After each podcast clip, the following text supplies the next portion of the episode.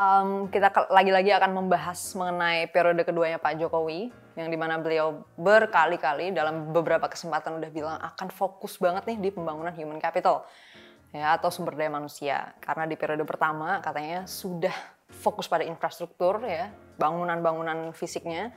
Sekarang mau fokus pada pembangunan pikiran, ya jadi non fisik nih, pembangunan mental dan competitiveness, ya kemampuan berkompetisi dari sumber daya manusia kita. Nah sekarang udah hadir di sini Mas Ahmad Zaki ya.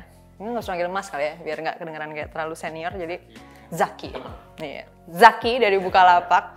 Pasti udah pada tahu Bukalapak ya sebesar itu dengan sumber daya manusia yang sangat banyak yang dikelola di dalamnya. Zaki di sini mau sharing perspektifnya beliau tentang bagaimana nih mengimprove atau meningkatkan kualitas dari sumber daya manusia di Indonesia. Khususnya karena belakangan ini Zaki dan Bukalapak lagi fokus banget juga membantu membangun beberapa research center juga ya di beberapa kota ya Zak. Di mana aja Zak? Bandung lah mainly. Oh di Bandung lah minimal yang udah rame juga. Kemudian di sana juga ada ini ya i, i apa tuh yang bayar bayar SIM itu ya SIM bisa Eh, e-government kita Nah, ke mana? bantu e-government di di Bandung ya. Oke Zak, jadi kita di sini bakal ngobrol tentang gimana nih perspektifnya Zaki terkait dengan pembangunan sumber daya manusia di Indonesia.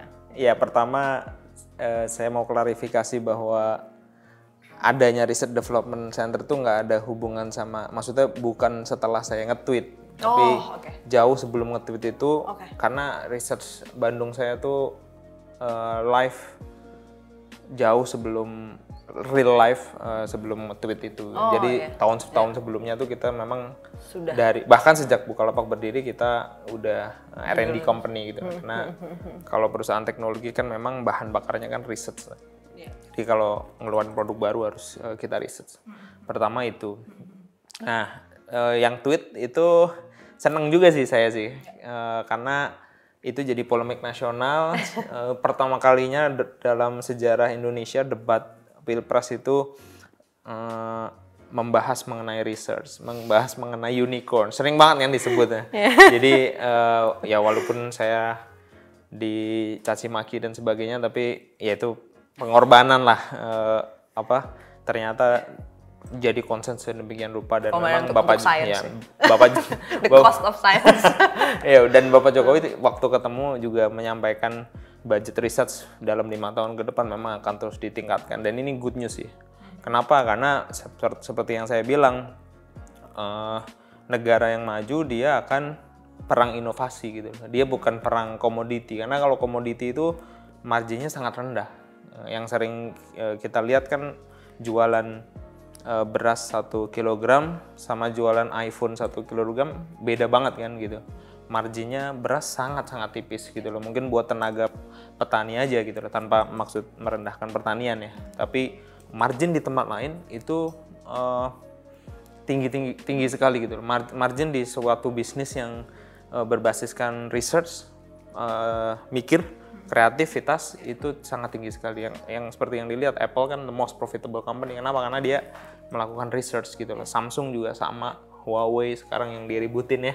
Gitu di perang dagang Amerika sama Indonesia Soal eh, sama juga sama China itu kelihatan banget gitu loh. Bahwa gila ya ternyata mereka nggak ngeributin masalah eh, beras nggak ngeributin masalah tempe bawang lah iya, gitu iya, ya. di level bawah gitu. Mereka meributkan masalah yang uh, very big things which is teknologi gitu loh seperti uh, Huawei dan sebagainya gitu loh dan itu kita jadi ngelihat gitu loh oh Oke. Indonesia bermain di mana ya gitu kayak nonton aja ya gitu loh nah ini harapan saya sih eh, mudah-mudahan kita bisa jadi pemain sih Nah, iya nih Zak, bentar, Ya. sorry. Tadi kan sempat bahas bagaimana budget uh, research di Indonesia nih termasuk rendah ya dibanding Ya, ya, negara ya. lain.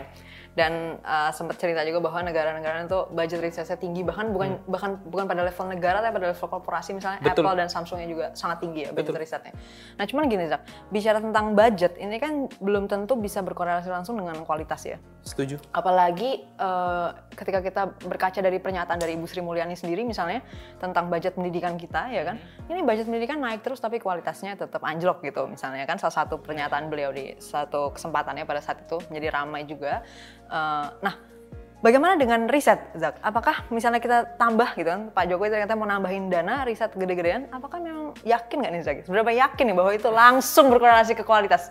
Atau ada track lain yang juga harus dipikirkan selain dari sisi budget gitu loh? Ya tentu dua-duanya harus dipikirin ya. Satu lebih ke efektivitas, inten itu kan intensifikasi sama ningkatin lah. Mungkin dari 0,3 persen naiklah 0,5 gitu loh.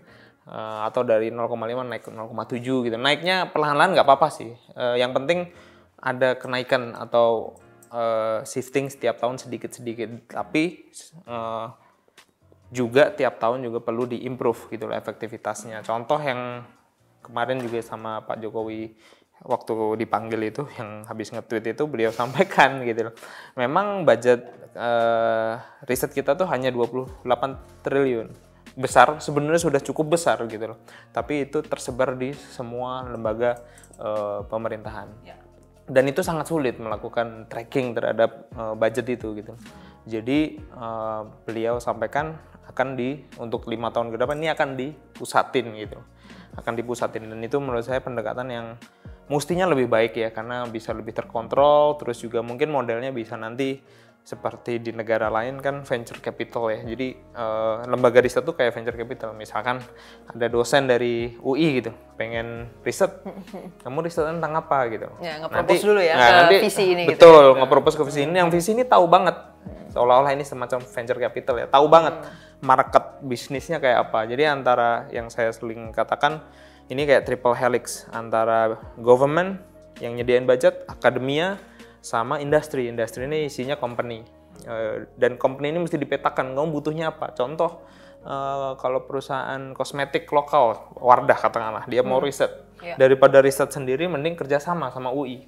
Kita bikin riset bareng gitu loh, budget hmm. bareng, sehingga dosen-dosen juga akan dikejar-kejar sama yang namanya bisnis juga gitu. Karena yang namanya Wardah pasti pengen uh, setiap risetnya itu untung juga dong gitu. Yeah, yeah. Dan dia pasti ngejar dosen-dosen itu. Yang sekarang terjadi adalah jalan sendiri-sendiri aja, nggak ada yang benar-benar ngeliatin ROI-nya gitu. Uh, result dari riset ini apa sih? Sehingga nanti budget 28 triliun ini walaupun belum meningkat nggak apa-apa, tapi at least jadi barang lah, menjadikan industri kita kompetitif dan mereka itu nggak perang harga, tapi uh, apa menjual sesuatu inovasi gitu loh kan kita kebanyakan ekonominya masih uh, sumber daya alam kan ya, mestinya dari sumber daya alam ini jadi apa kek jadi roket lah jadi ya. baterai lah hmm. jadi obat-obatan ya, lah ya. yang yang paling sukses riset di Indonesia tuh obat-obatan by the way dan obat-obatan kita tuh udah banyak banget dipakai oleh negara-negara di seluruh dunia dan itu salah satu success story tinggal kita uh, duplikasi ya, gitu ya. ke mana-mana ke berbagai industri sehingga menciptakan hmm. lapangan pekerjaan Oke. Okay. Gitu sih. Um, tadi mengenai visi yang Zaki paparkan barusan ini, jadi sebaiknya ada integrasi yang lebih baik terkait triple yeah. helix tadi. Zaki ngeliatnya dari status quo atau kondisi sekarang ini, titik perubahan awalnya enaknya mulai dari mana nih gitu? Kalau misalnya bisa nge-propose kebijakan atau suatu langkah oleh pemerintahannya Pak Jokowi di periode kedua. Ini pertanyaan jebakan nih. Ini langsung tenang, ditanya tenang. ke Bapak Jokowi aja. kan ini kan sebagai warga negara memberikan aspirasi gitu. Okay. Hmm kalau aspirasi saya sebagai warga negara, warga negara ya, mungkin bisa dimulai dari ya tadi membentuk lembaga terpusat hmm, yang, yang uh, dike dikelola ya. seperti venture capital. Itu menurut saya akan sangat bagus. Tentu dengan uh, apa pengurus yang sangat kompeten ya, karena memang Uh, balik lagi kalau lembaganya nggak kompeten uh, ya sama aja nanti gitu lah. Uh, balik lagi sih nanti sih. Yeah, yeah, yeah. Uh, si pemimpinnya ini nanti uh, bagus apa enggak gitu. Mudah-mudahan sih lebih bagus gitu. At least bisa diganti-ganti lah. Kalau nyebar-nyebar kan gantinya susah. At least bisa diliatin sama yeah, seluruh Indonesia bahwa itu pegang budget 28 triliun kayak, gitu kayak kan. DPR gitu ya kan yeah. satu semua bisa yeah, ngeliat yeah, ke yeah, satu yeah, lembaga yeah. gitu iya iya. Oke perlu ini nggak perlu diisi oleh orang asing nggak tuh kira-kira? Waduh, aduh, no comment deh. No, no. Oke, pertanyaan terakhir lah ini ya, concluding statement aja. Karena di sini teman-teman buka lapak tentunya concern tadi kan kelihatan dari lama concern terhadap research and development, terhadap perkembangan uh, human capital dan science dan teknologi juga ya di Indonesia. Ke depannya ada rencana kontribusi kayak gimana nih? Apakah harus menunggu ada yang jadi menteri dari Bukalapak atau gini, concern di riset kita tuh bukanlah uh, sesuatu yang muncul tiba-tiba karena sejak dari awal berdiri kan kita udah ngedefine Bukalapak is a tech company dan sangat engineering driven. Kita ngerasain betul the value of being uh, very technical dan uh, artinya juga itu sangat research based dari awal berdiri gitu. Kita uh, hampir mayoritas SDM kita tuh basisnya research engineer, entah itu uh, UI engineer, software engineer atau AI engineers gitu. Dan memang menurut ya karena kita berangkat dari lingkungan yang seperti itu kita ngerasa uh, Bukalapak ini besar salah satunya juga karena research and development gitu loh.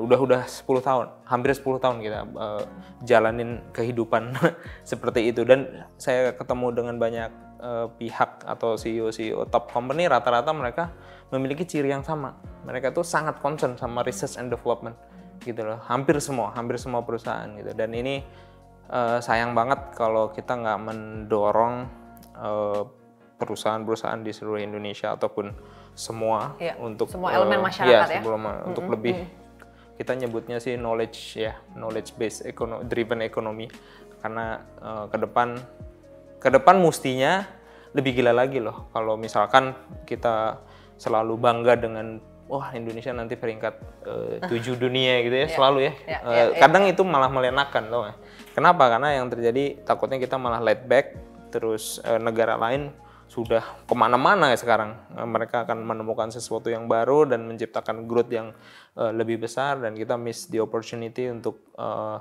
join dalam revolusi yang mereka hmm. ciptakan gitu. Ya, ya, ya. Kita mesti lagi-lagi ikut. jadi penonton gitu. Ya, ya betul. Maksudku kalau uh, semua itu industrinya pintar-pintar, banyak orang ya di industri knowledge atau pengetahuan ini nanti uh, kita bisa menciptakan. Jadi industri pengetahuan ini penciptanya mungkin hanya satu persen dari penduduk. Tapi sebenarnya mereka itu mempekerjakan mayoritas dari penduduk di negara-negara uh, di dunia gitu loh. Jadi misalkan kita menciptakan bukalapak uh, mungkin engineer-nya separuh tapi sebenarnya sisanya nanti ada yang tadi yang disebut Bapak Jokowi juga vocational itu efeknya juga akan ke situ namanya ada front end sebenarnya back endnya itu nanti akan efeknya bisa ke mana-mana contoh kalau kita bisa nyiptain pesawat atau nyiptain uh, mobil itu industri turunannya itu akan banyak sekali gitu loh. Ya. Satu Samsung di Korea dia bisa nyiptain jutaan lapangan pekerjaan turunannya ya, termasuk uh, ya, even itu ya salesnya atau office boy atau ya.